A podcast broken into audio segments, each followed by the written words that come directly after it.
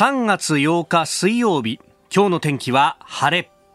日本放送飯田浩二の OK 工事アップ。朝6時を過ぎました。おはようございます。日本放送アナウンサーの飯田浩二です。おはようございます。日本放送アナウンサーの新業一華です日本放送飯田浩二の OK 工事アップこの後8時まで生放送です、えー、オープニングまずは電車に関する情報が入っております。はい、えー、JR 南武線は分倍河原駅と府中本町駅の間で発生した人身事故の影響で、えー、立川駅から、えー、川崎駅の間の上下線で現在運転を見合わせています。JR 東日本によりますと運転再開は6時40分頃の見込みです。ご利用の方はご注意ください。えー、ということで、まあ、あ部梅河原府中本町駅の間の人身事故と、今は全線で南部線運転見合わせとなってております。まあ、ね、この路線からこう乗り換えて都心方面へ向かうっていうのが小田急に上りと乗り換えたりとか、ね、えー、いろいろあると思いますので、影響を受ける方多いかもしれません。あの、この後ね、6時40分頃運転再開の見込みということでありますが、ご利用の方十分ご注意をいただければと思います。えー、また、たこのね、えー、情報入り次第お伝えしてまいります。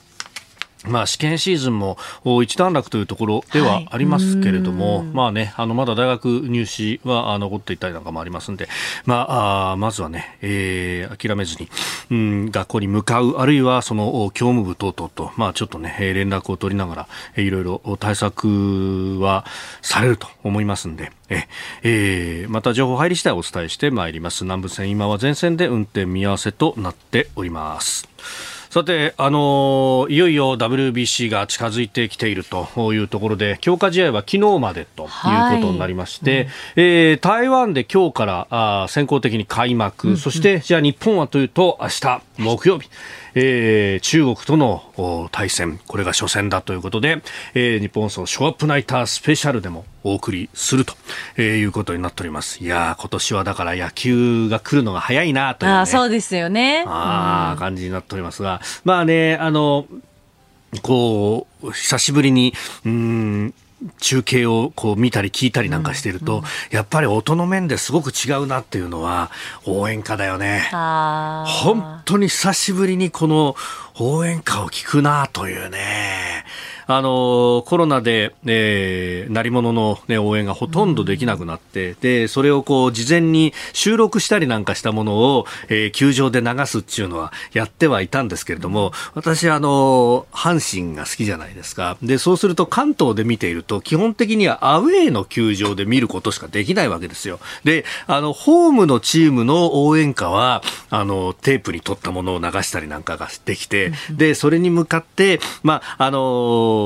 ファンの皆さんはね、えー、声は出せないけど、はい、ちょっと小さな声で口ずさむぞぐらいのことはこうやってたりなんかしたんですが、えーえー、アウェーのファンはですね、うん、そういうことができないわけですよ。まあそうですよね。まあもちろんね、あのメロディーをこう知ってる人は、あの、ある程度口ずさんだりとか、もうしたりなんかするんだけど、やっぱちょっと違うよね、みたいなね。で、あの、特に我々阪神ファンはですね、えー、得点が入ったら六甲おろしを歌うっていうのを、もう生きがいとしていたので、はい、それができないっていうのがと思っていたんですけど、うんうん、えー、今年はいよいよと。だからあの、一昨日のね、えー、阪神との強化試合でも、えー、近本選手が、はい、えー、一発ホームランを打って、うん、その後にロックオルシェが流れた時にちょ、ちょっと震えたっていうかね、おお久しぶりにこれ生音聞いたよな、みたいなね。えー、で、あの日本代表のね、えー、応援も、こう、鳴り物の応援っていうのが、こう、あって、で、えー、それを聞いてるとね、あのー得点が入った後に、あの野球場へ行こうっていう曲をトランペットで流すあれがね、はい、いいんだよね。あれいいですよね。そうそうそうそう、うん、あれ結構さ、あの、日本版のなんか僕を野球に連れてってみたいな、はい、Take Me Out to the Ball Game 的な、ここいい曲だよなと、こう思ってですね。だからこのね、えー、野球場に連れてってを、野球場に行こうか。あれをいっぱい聞きたいね。そうですね。ああ、特選のたびにあれが流れるとね、昨日は村上選手も打ったし、はい、ね、MLB 組だけじゃないぞっていうのが、だんだん噛み合ってきてんじゃないぞと思うと、明日の試合っていうのが非常に楽しみです。えー、夕方6時30分からショーアップナイタースペシャル日本対中国。えー、解説は谷重元信さんと秋野さんのダブル解説実況は山内弘明アナウンサー、えーえー、音で聞くとよりそのね、うん、なんかね、えーグッとくるものがあるなということがありますんで、えー、ぜひラジオの力音の力体感いただければと思います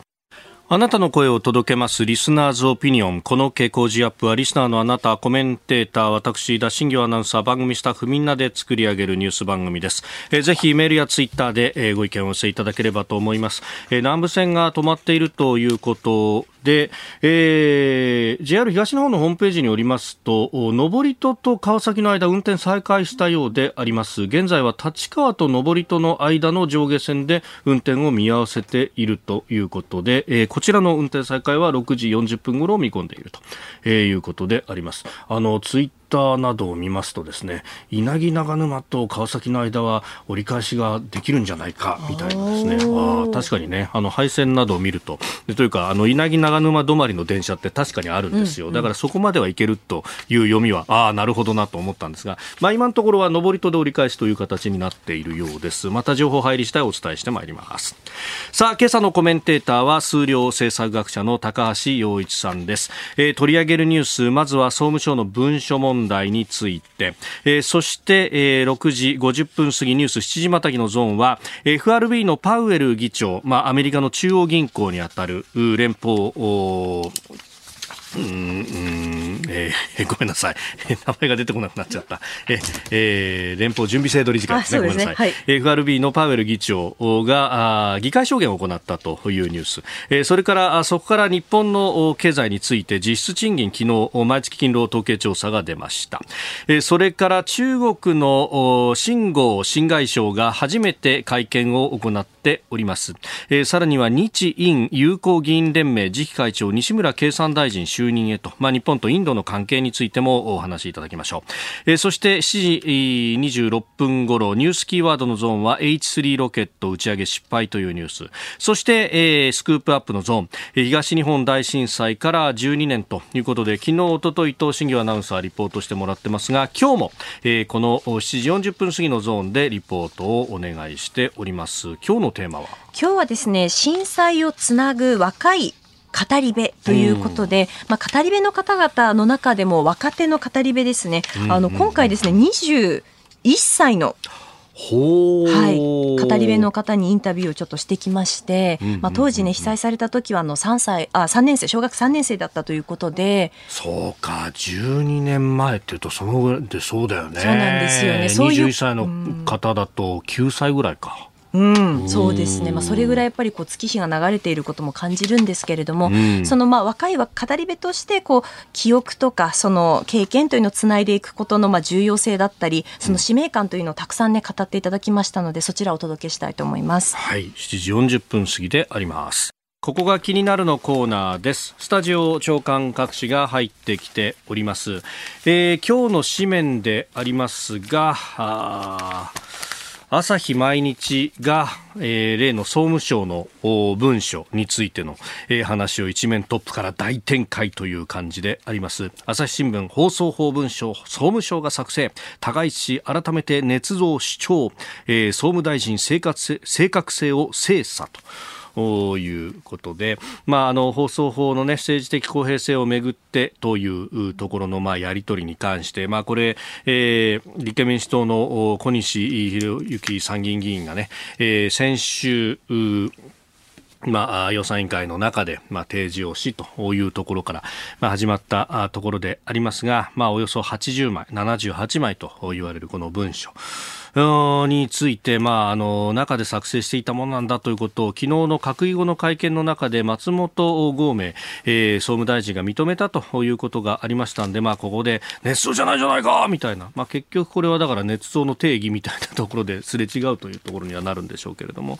えー、朝日毎日は一面トップということ。そしてまあ野党の、ね、議員だとか関係者の話なども引いていて、えー、森友家計問題と同じ経緯だというようなね、えー、ことになっておりますが、というところです。まあ、これ後ほど高橋洋一さんのところにね、深めていこうと思っております。えー、それから、あ産経新聞は、えー、H3 ロケット打ち上げ失敗というところ一面トップ、2段目着火せず破壊し、えー、指令破壊ということで電気系統なのか究明急ぐと、まだね、えー、原因についてというところはなかなか明らかになっていないというところでありますが、まあ残念だというところ、そして、まあこれに乗っていた第一3号というね、光学衛星という、まあ、今までであれば初号機で、まあ、ある意味のこう試験機的なものにですね、えー、虎の子の衛星乗っけるってことはなかったんですが、まあ、今回はこれを乗っけていたということで、えー、そこには、まあ、打ち上げの予算がつかなかったからあじゃないかというようなことも言われております。ま、あ宇宙についてっていうのはとても重要なところで、えー、6000億円余りの予算が政府全体ではついているということですが、それが11の、えー、府省庁に、えー、またがるような形になって、いて、まあ、それをこう細かくつなぎ合わせる形で、えー、積み上げていると、まあ、この辺の縦割りっていうのがどうだったんだということであるとか、えー、あるいはこの各省庁の予算を見ると、何々衛星作ってますとか、何々衛星の技術を投資してますとかっていうのがあるんですが、肝心のじゃあその運搬方法というのは当然ながらこのロケットを使うしかないと。えー、それに関してはこの、えー、文科省傘下の JAXA というところがやるということになっている、この構造とかっていうのもね、えー、含めて、まあ後ほどこれも高橋洋さんと深めていこうと思っております。で、えー、気になる記事でありますが、まずは読売新聞一面トップは核の傘日米間で協議たいという、えー、対北抑止力を強化ということなんですが、これ韓国で、えー、自前で核武装をしようじゃないかであったりとか、あるいはあのヨーロッパのような核共有を、えー、やろうじゃないかというような議論が出てきています。まあ、日本でもですね、えー、亡くなった安倍元総理が、えー、提唱した、まあ、問題提起をしたことがあったわけでありますが、その後ね、里闇になってますけれども、これ抑止力というものを考えると、まあ、特にね、対北抑止力を強化っていうふうに見出しでは出てますけれども、当然ながらそこだけではなくて、核持ってて我々の近くにいて、しかも脅威になりうるという国は、他にも大きな国がいっぱいあるよね。まあ、ロシアもそうだし、南に目を向ければ、当然ながら中国だってということになりますが、まあ、あそのあたりも含めてですね、えーこういった協議をするというのは大事だし日本も独自に議論をするというのがとても大事になってくると思います。でその中国ですが日本経済新聞一面トップ、えー、治安維持金融ハイテク中国共産党の直轄に機構改革案と。まああの今、全人団が開かれている最中というところでありますけれども、まあ、統制を強化していくということでですね、えー、治安の部門というものはもともとは、まあ、大きな、えー、利権集団でもあって、で、えー、周栄光というかつて、えー、ドンがいてというところだったんですが、まあ、これを反腐敗運動というところで、えー、習近平、えー、体制が、まあ、追い落としてということがあったんですが、本格的にこの治安も傘下に置くんだということにもなってくると。まあ、そうすると、で、金融も傘下に、ハイテクも傘下にっていうことになると、じゃあ中国でビジネスをやるときにっていうのは、えー、どんどんと何か、えー、枠が狭まっていってるような気がするのは私だけなのかな、というふうにも思うところであります。あなたと一緒にニュースを考える飯田浩二の OK 工事アップ。この時間からコメンテーターの方々ご登場です。今朝は数量政策学者高橋洋一さんです。おはようございます。おはようございます。よろしくお願いします。よろしくお願いいたします。さあ、まずはこの時間、総務省の文書問題について、えー、今日は朝日毎日一面トップから大展開ということでありますが、えー、野党議員が公開し、安倍政権下で当時の総理補佐官が放送法の事実上の解釈変更を求めた経緯が記されたと、歪められたんだというふうにに 指摘をしたというところで、うん。まあ、これ、あの文書はあ行政文書であることが確認されたと、うんうん、松本総務大臣は昨日、うん、会見で述べたそうですが、そうそう、うん、あの行政文書であるっていうのは、まあ、見れば大体わかりますけどね、はい、えーと、それで、でも行政文書が正しいかどうかっていうのは全く別問題で、まあ、私なんかだからあの自分のね、あのなんかブログブログじゃないや、なんかあの、はい、あの連載してるやつにね、行政文書だけど、ずいぶん不備があるねっていう、そういうのを書いてるんですけどね。あの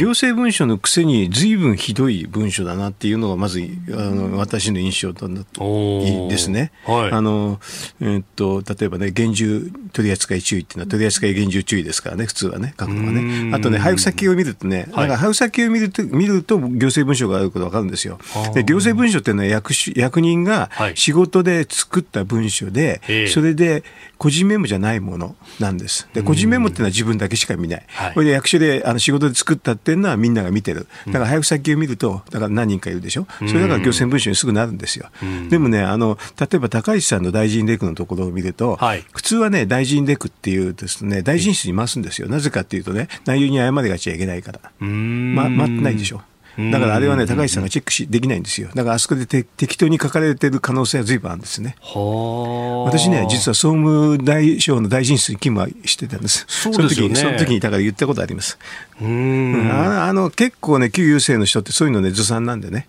だから、あの要するに、あのメモは回ってこないから、はい、言ってないことが書いてあることがあるんですよ。言ってないことが書いてある、うん、あと言ってることは書いてなかったり。あ大臣がレクでこう、これどうなのとか聞いたことは書いてないんであるんですよ。だからね、そういうのは、あの一応大臣室に回せばね、チェックできるから、はい、で回してないあれでしょ？で、まあ、あの、桜井パパって言ってね、あの、旧郵政のトップの一つか回してなくて、はい、これ事務次官、うん、事務次官と大臣室に回してないから。あれはだから、あの、適当に書いてても分かんないって、ね、ただし、行政文書にはなるんです。はあ、まあ、行政文書っちゃ行政文書にはなる、そうそう、定義上行政文書になることは間違いない。ただ正しいか正しくないかっていうと、はい、あんまり信憑性がないっていうのは外形的にすぐ分かるような行政文書でした。うん、ええ、まあ、そうすると、その行政文書か行政文書じゃないかっていうところの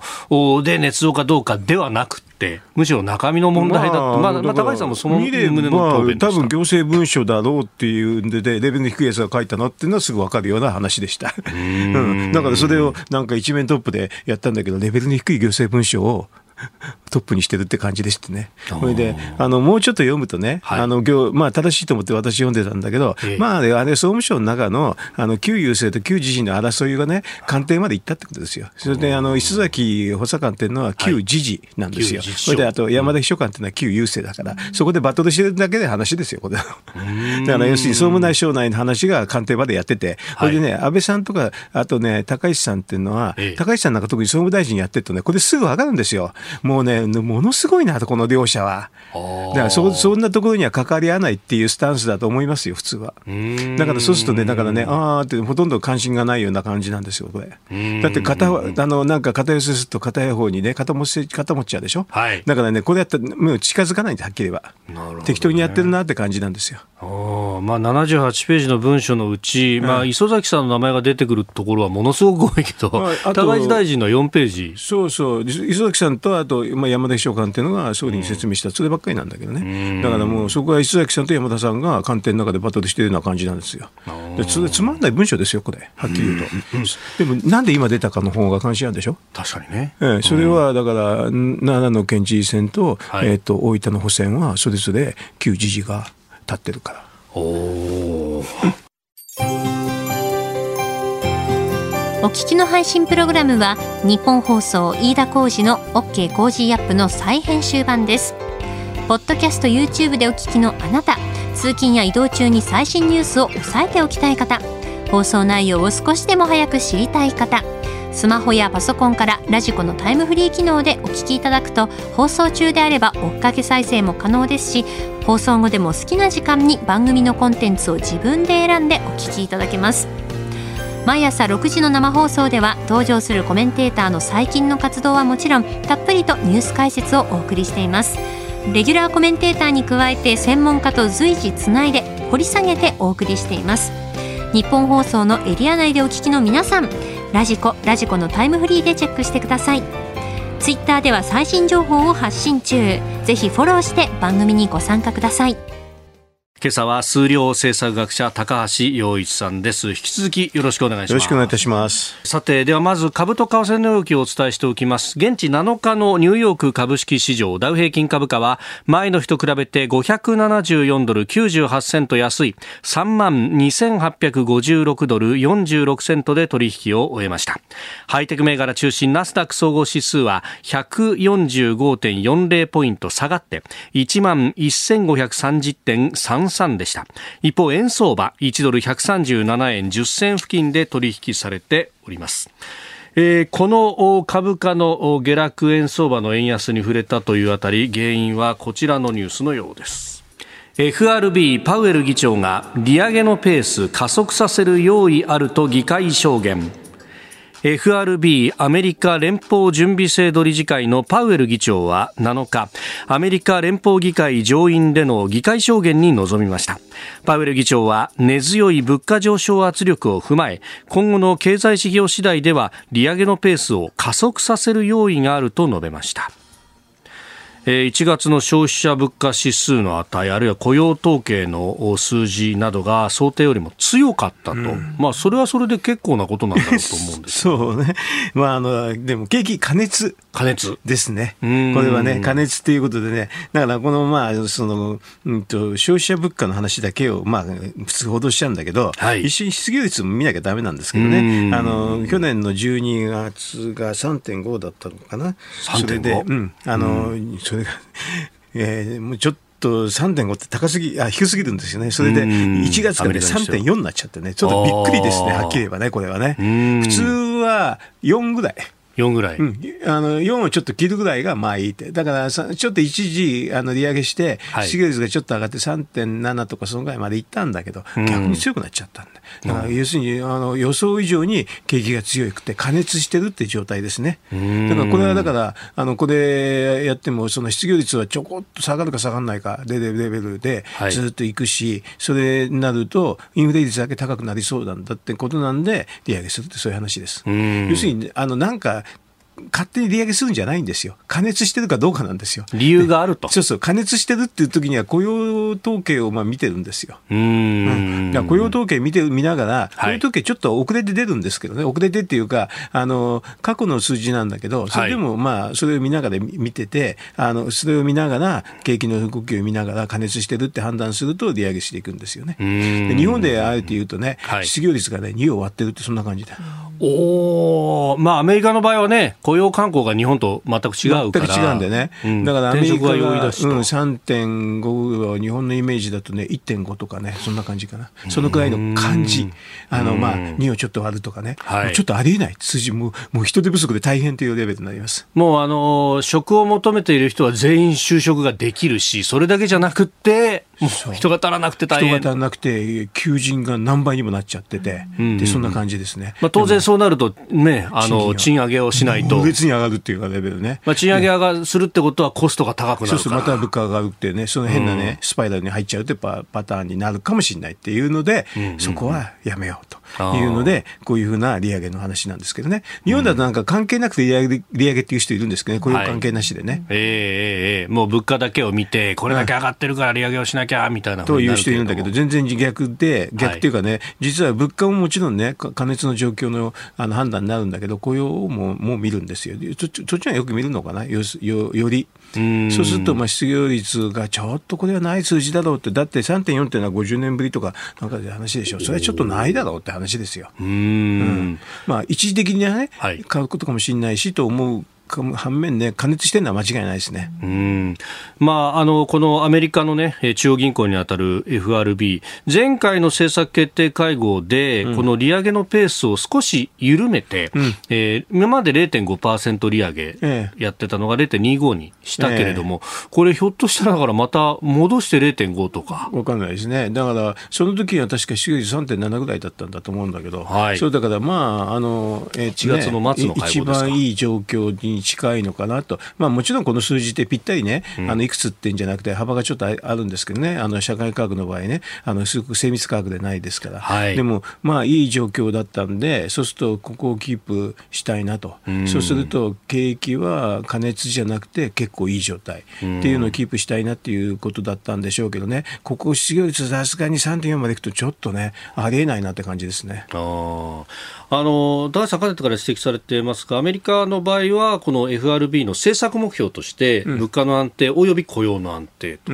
いうことがあるから雇用を見ると、まあ、これ、日本だって、どこでも一緒ですよ、本当はね、どこでも一緒です、これはどこの世界でも一緒、うん、あのフィリプス曲線っていうのがあってね、物価と雇用、あの失業率が裏腹の関係になってるから、はい、要するにインフレ率とあの失業率いつも裏腹だから、インフレ率だけ見るってことはないですよ。でどちらかというと、失業率の方を重視してみる。うん、フィリップス曲線、フィリップスカーブと言われますが、まあ、ざっくりとした説明をすれば、物価がこう上がっていくにつれて、失業率は下がっていくんだと。いうのが、うん、まあ、あの、こう、ね、えー、グラフ上に、こう、点を打ってみると、そういうふうになってるよねってなって、なったことあるでしょ。うん、あの、経済学とかね。経済学の入門みたいで、ただ失業率っていうのはある程度下になると下がらなくなるんですよね。はい、そうするとそこから以降はインフレ率だけ高くなっちゃう。で、そういう状況になっちゃいけないって。その時には、うん、あの、引き締めするんです。うん。これはもう基本の木です。うん。で、そのポイントというのを、インフレ非加速失業率なんて言い方をして、ナイルというふうに頭文字を取ると。アクセルレートでインフレーションレートはネンプレメントっていうのがあってね、それは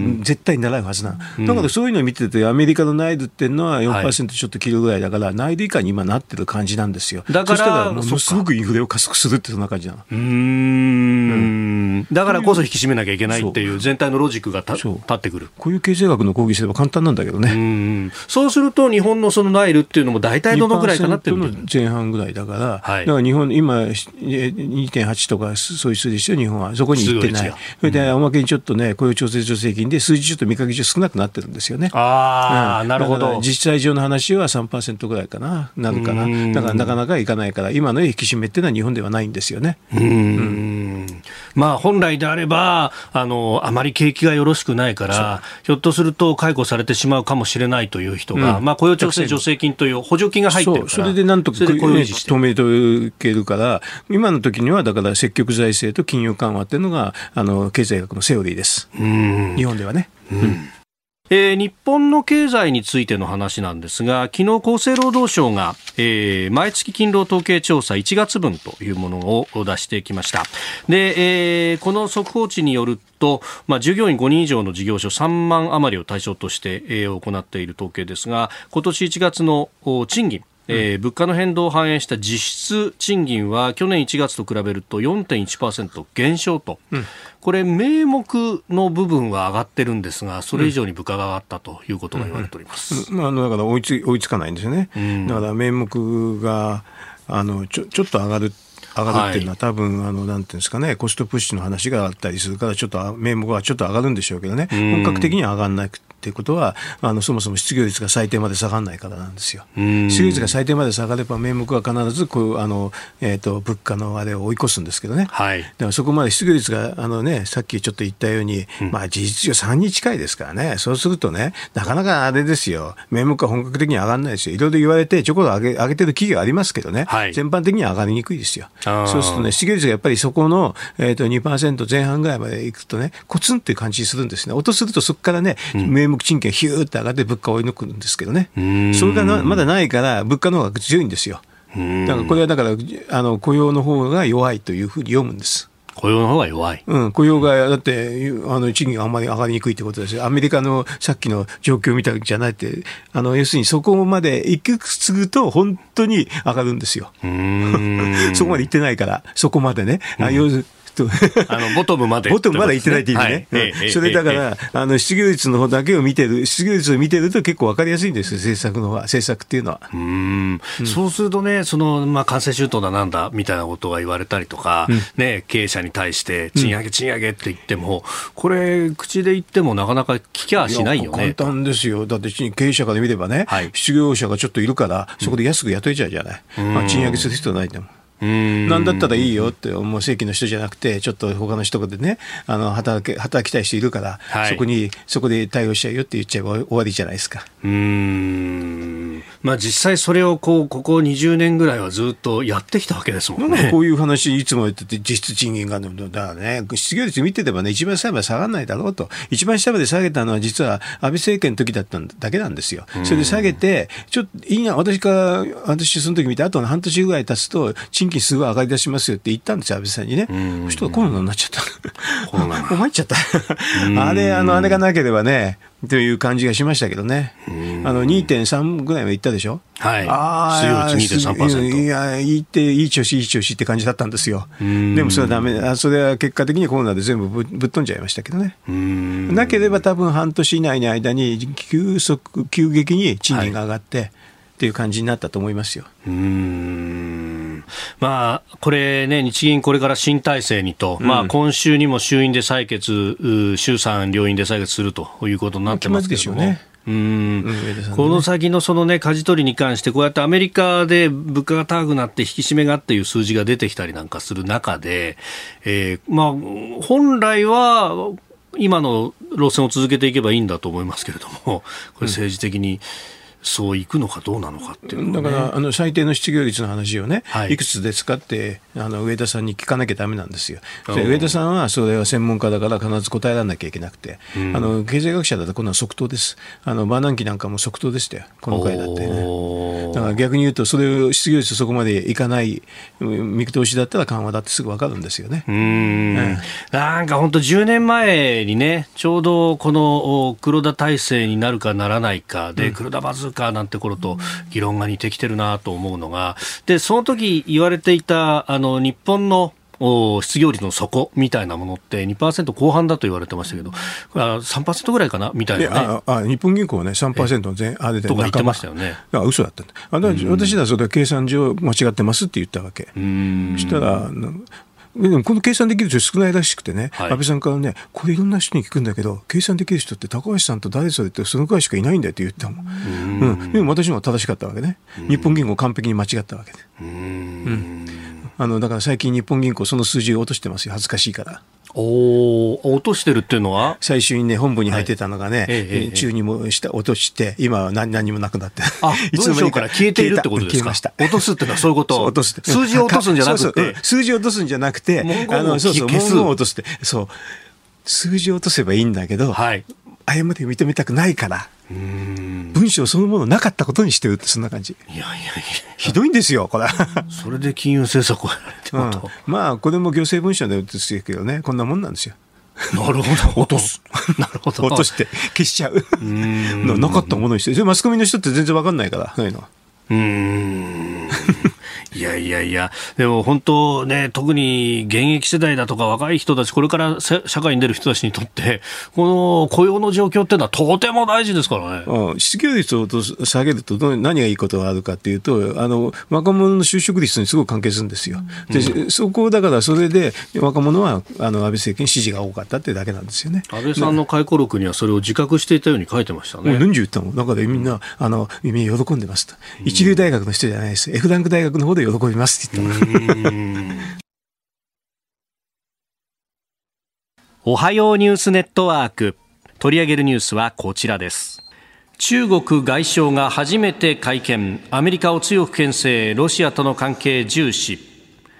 中国の秦剛外相は北京で開かれている全人代全国人民代表大会に合わせて7日就任以来初めてとなる記者会見を行いました。この中で対立を深めるアメリカを強く牽制する一方で関係改善も呼びかけました。またロシアとの関係を重視する姿勢を示すなど3期目入りした習近平指導部の外交方針を明らかにしております。えー、去年の12月に王毅氏の後任として就任したこの秦剛氏初めての会見なんかでも戦狼外交っていうんですか、うん、強気な感じですね まあだってあのはっきり言うと、はい、部長でしょ？部長。外交部長なんですよね。部長でしょ？これ役それで、あの、なんか中国の序列から見たら、王毅さんのが上ですから、あの、あの王毅さんですよ。王毅さんのが上。王毅氏が政治局員、ね、政治局員で上でしょ、はい、それに習近平がいて、もう王毅さんなんて習近平にひざまずくって感じでしょ？ああ、うん実際その文章を渡す時の仕草なんていうのはそうらしいという、ね、らしいでしょ、うん、だからあれでねあのほら大木さんが日本に来てた時に、はい、ゴルフ好きですよって安倍さんが習近平で前で言ったら大木さん大変だったんですよ狼狽してうん、という話もあるくらいなんけどまあそのくらいもう大木さんから見れば習近平様々ですからね。それでその下でしょ？はい、あのこの人の話聞いても、まあ、そんな強気な話しか言えるわけないでしょ、交渉できないんだから、大きさだって無理ですよ、習近平だけですよ。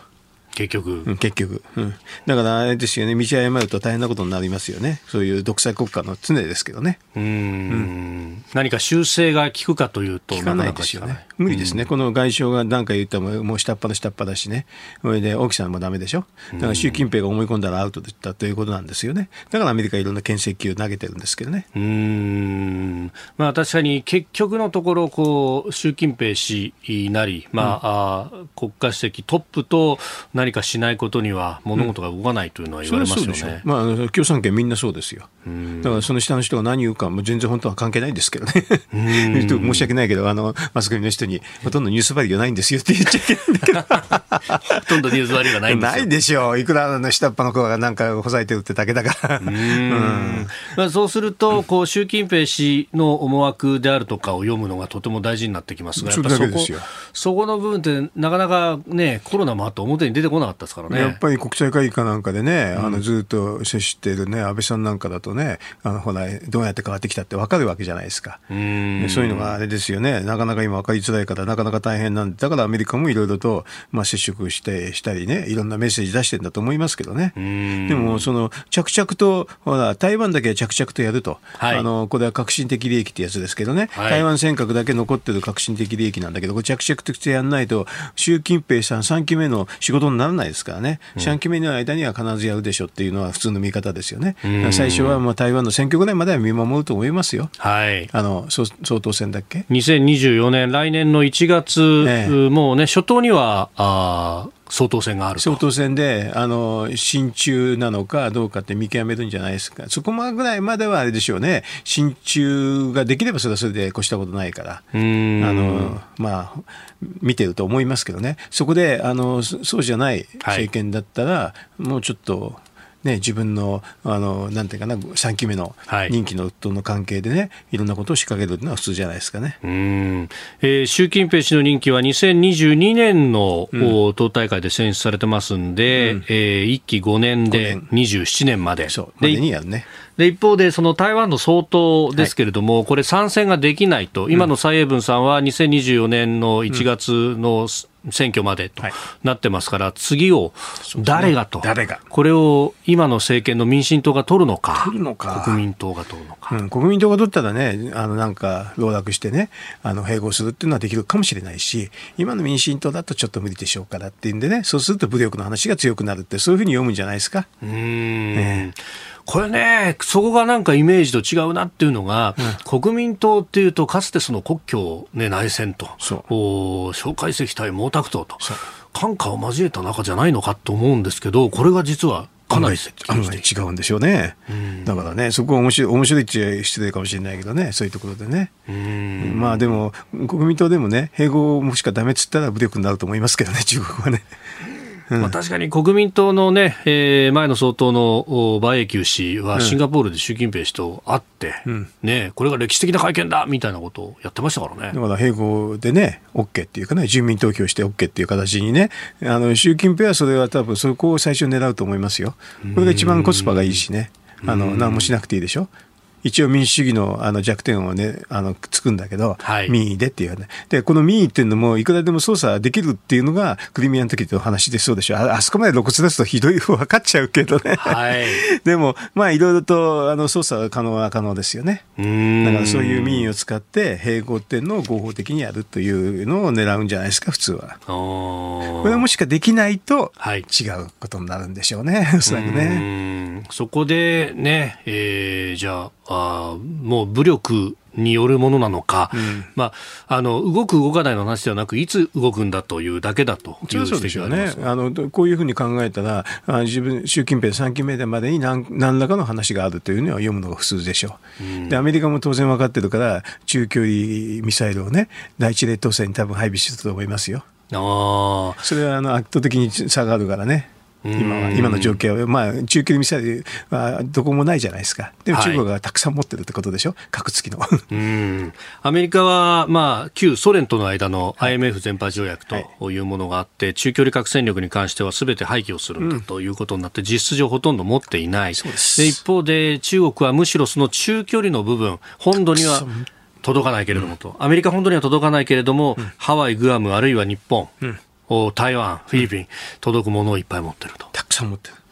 2000発以上とも言われますね。そう2000発、ね、そうするとどうするのかって、あの日本の反撃能力のトマホークの400発じゃ全く足んないのは明らかなんですよね。軍事的に考えたら、あの中距離ミサイルを、まあ、第一列島線に配備するっていうのは、軍事合理性があるわけですよね。うそうすると、あの昔、欧州の時にパーシングっていうね、中距離ミサイルを配備した時同じような話が、まあ多分起こるんですよ。これ、ユーロミサイルって呼ばれたもので、ソ連が SS2000 という、うん、まさにこう、ヨーロッパには届くけど、アメリカ本土には届かないミサイルに核付きで配備しようとした。うん、で、その時に核持ってないドイツはどうすると？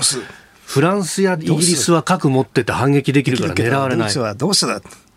それで核共有の話とかね、はい、だんだんだんだん進展するわけでしょ。しかも話になれば。しかもその時のドイツの政権って、あの、いわゆるね、進歩系というか、まあ今、社会民主党政権だった、シュミット政権だったはず。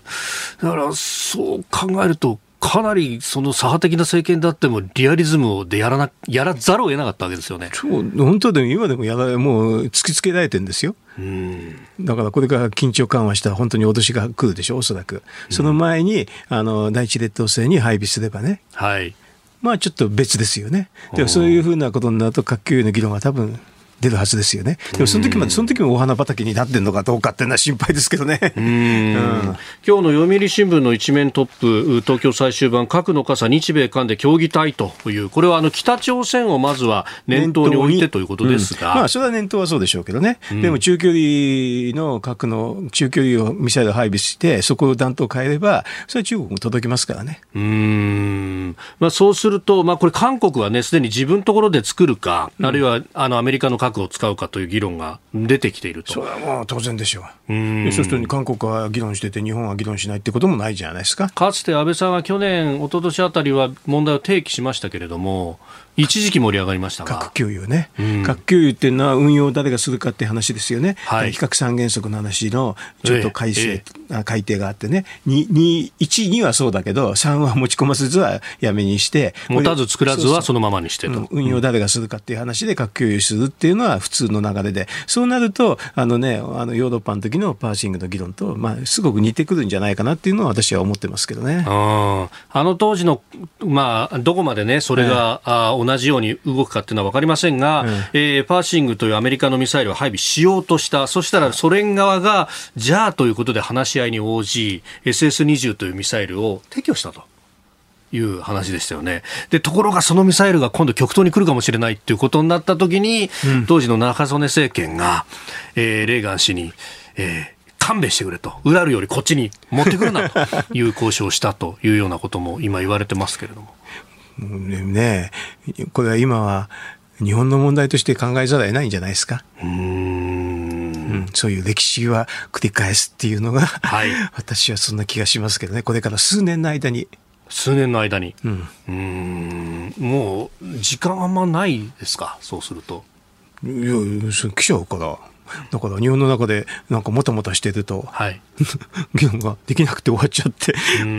あの最悪のことになってしまいますね。アメリカに巻き込まれるという話ではなくと。じゃないね、こじゃないじゃそうじゃないですかね。だから今の中国とアメリカのね対立なんていうのもねその予兆じゃないかなって私は思ってるんですよ。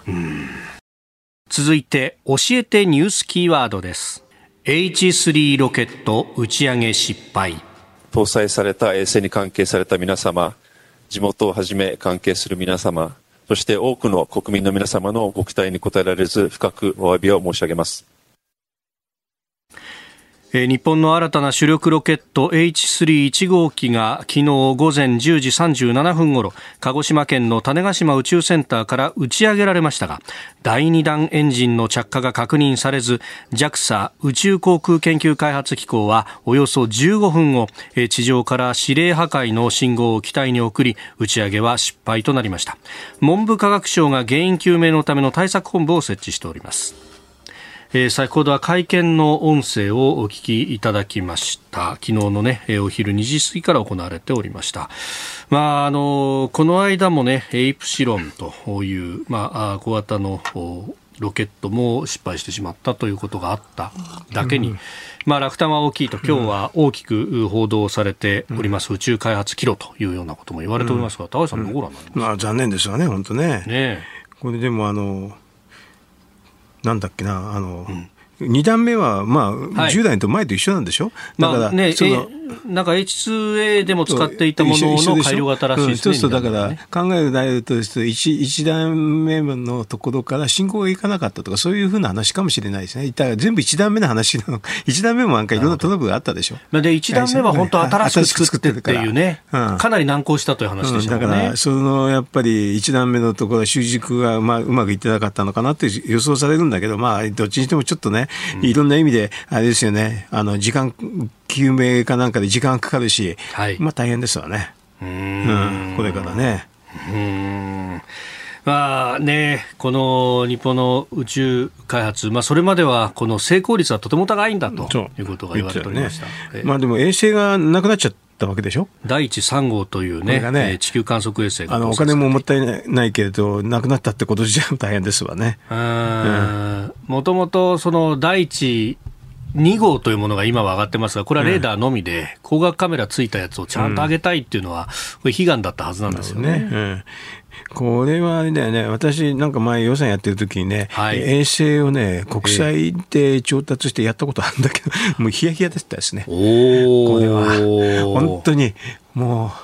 う、うん、ダメになっちゃったら何言われるか分かんないでしょって感じでしょ。うん、もう祈るような感じでだったのは覚えてますけどね、えー、なんかそういうのむむちゃくちゃやるなって言われてだからこういうのは国際でやっちゃいかんのだってもうすんごい言われたけどね。ああるんですけどそれが。リスクがあるからということですかリスクがうんななんなのかな。でもでもその時まあだから確率でね、はい、こんなレベルですよって言ったことはあるんだけどでもまあなんかねこういうのはふさわしくないとかね税金でやれとかねいろいろ言われたんだけどこれはあの研究開発ですからと割り切って国際でと国際でやったんですけどね。で、その時はまあ失敗しなかったんだけど、失敗してたらもう今更、私今頃こんなここにいなかったかもしれないですね。どっかに飛ばされて。何やってんだってことになると。うん。かわいそうだな、このね、担当者と人たちは一生懸命やってんだろうけど。いや、そうですよね。しかしね、この、まあ、打ち上げ、えー、ロケット等々に関してっていうのも、まあ、アメリカなんかはもうすでにスペース X だとかいろんな会社が入って、うんうん、えー、まあ、民間で、まあ、枯れた技術に関しては民間にどんどん移管するということになってますが、ね、なかなか日本はそうや、うん、まあ、あの日本もね、あの、はい、ほら、ホリエモンなんかいろいろやってるから、えー、低軌道のやつはできるんでしょうけどね、えー、ちょっと高いのやつはやっぱりかなり出力ないと無理なんでね、低軌道だと別にあの2段も使わなくてもすぐできちゃうでしょ、1段で、うん、だから簡単なんでしょうけどね。でも今、宇宙っていうのがあれいろんな意味であれですよね、はい、あのビジネスもそうだけど、ええ、あの展開がすごくね、あの裾野が広い分野になってますからね。特に安全保障面でっていうのもね。うん問題になってますよね。そうですね。ねだからね、なんか、中国なんかもボンボンボンボンボンボン打ち上げてるでしょ、いろんなの。天球っていうね、えー、もう、あの、宇宙ステーションを作って、うん、そこに向けて人も送り込んでってことやって。ね、だから、宇宙がね、フロンティアになってるわけなんで、日本も頑張ってもらいたいなと、今まで頑張ってたんですけどね、最近どうしちゃったんでしょうね。うん、ちょっと不思議、ちょうか、なんか、続いてるからイメージも落ちてるし、あとね、あのジェット機もあれで、三菱さん、ちょっと大変ですね。あ三菱重工と、まあ、JAXA が開発してきた今回の H3 というロケット、うん、まあ、三菱重工というとね、えー、MRJ。MRJ ね、はい、あのジェット機もね、あのなんかあれはコロナのせいでタイミング悪かったような気がするんだけど、ちょっとね、なんか不運続きですね。今度はあれでしょ、あのほら次期戦闘機のエンジンもでしょ、あるでしょ？はい。えー、あのえー、っとこれはイギリスとイタリアとリアと一緒にやる一緒にやってね。うん、うん不そこはそこは一緒にやるから大丈夫なのかなという気がしますけどねなんか技術力がどうなっちゃってるのかなっていう気がしましたね。はい、さあ今週の OK 工事アップでは東日本大震災から12年と今週の土曜日3月11日で丸12年となるわけでありますが、えー、福島県の町をですね新業アナウンサーと内田有紀アナウンサーがリポートしてくれます。今朝は新業アナウンサー担当です。はい。震災から12年ということで江戸が一回りしているんですよね、そういうことになるよね。それこそ私はあの当時高校3年生で、まあ、大学高校3年生か。そうです。大学受験終わって秋田に帰ってきた時に東日本大震災だったんですよね。うん。そう考えると月日は経ってるよね当然そうなんですよね、うん、まあ、そんな中ですね今朝は震災を語り継ぐということをこう職業に選択した地元の若い語り部に焦点を当てていきたいと思います。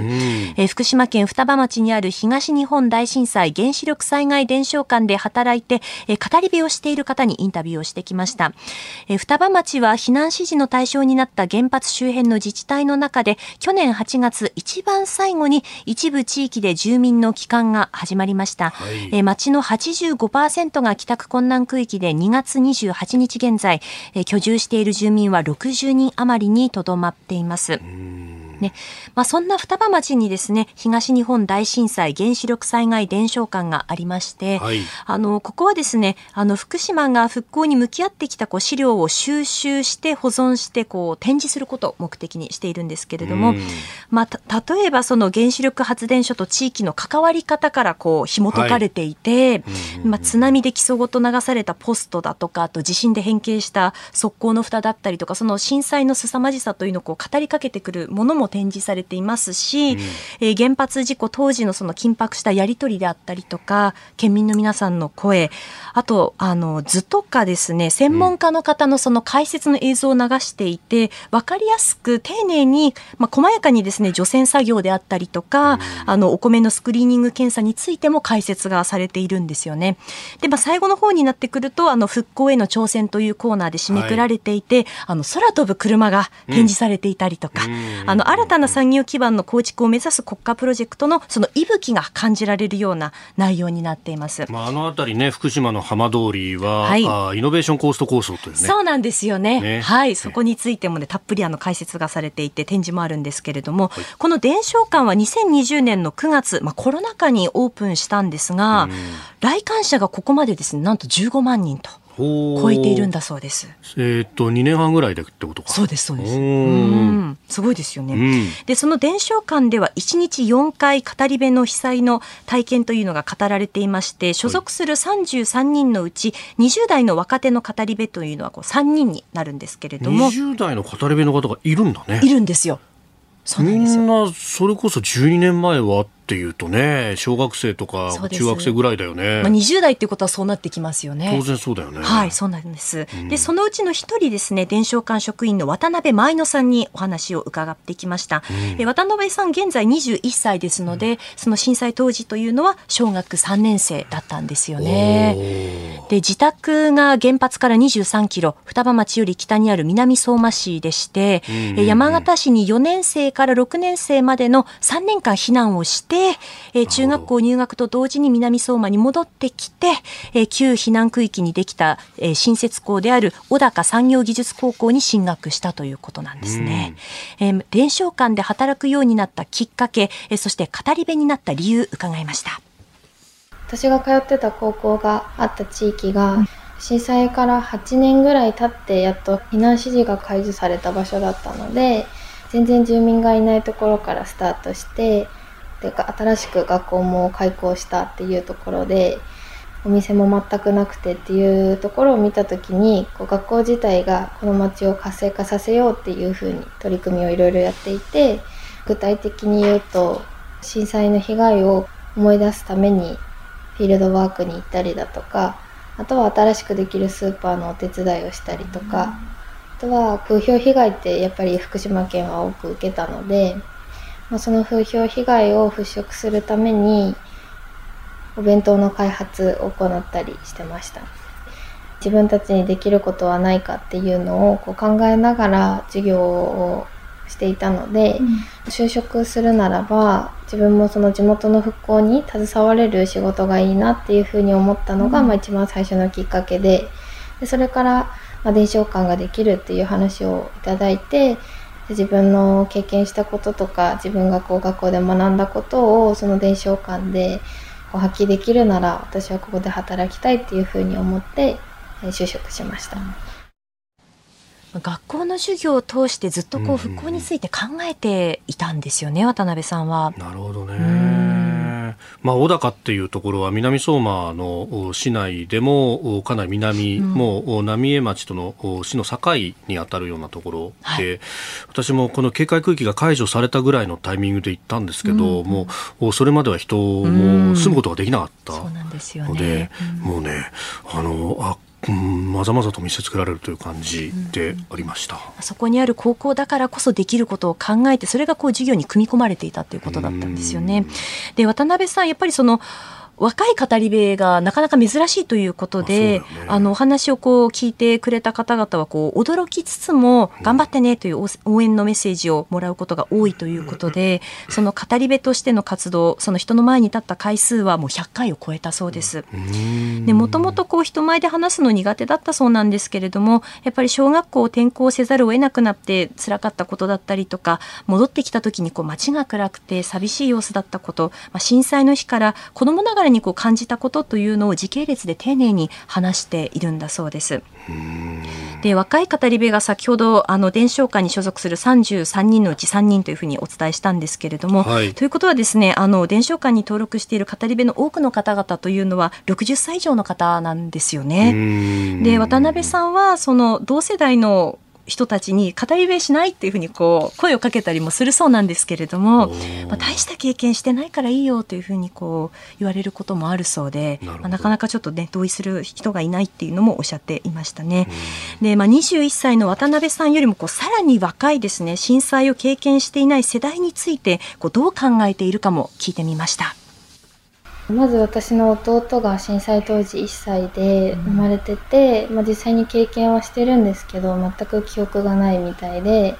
であと妹は震災後に生まれたのでその身近に震災を知らない世代がいるっていうところですごく12年も経って風化してるなっていうふうにこう日に日に感じることが多いので、まあ、自分ができることとしては伝承館で語り部をするだけでなくてこう外部の学校だったりとか、うん、そういうところに自分からこう訪問して語り部を講演する機会があれば、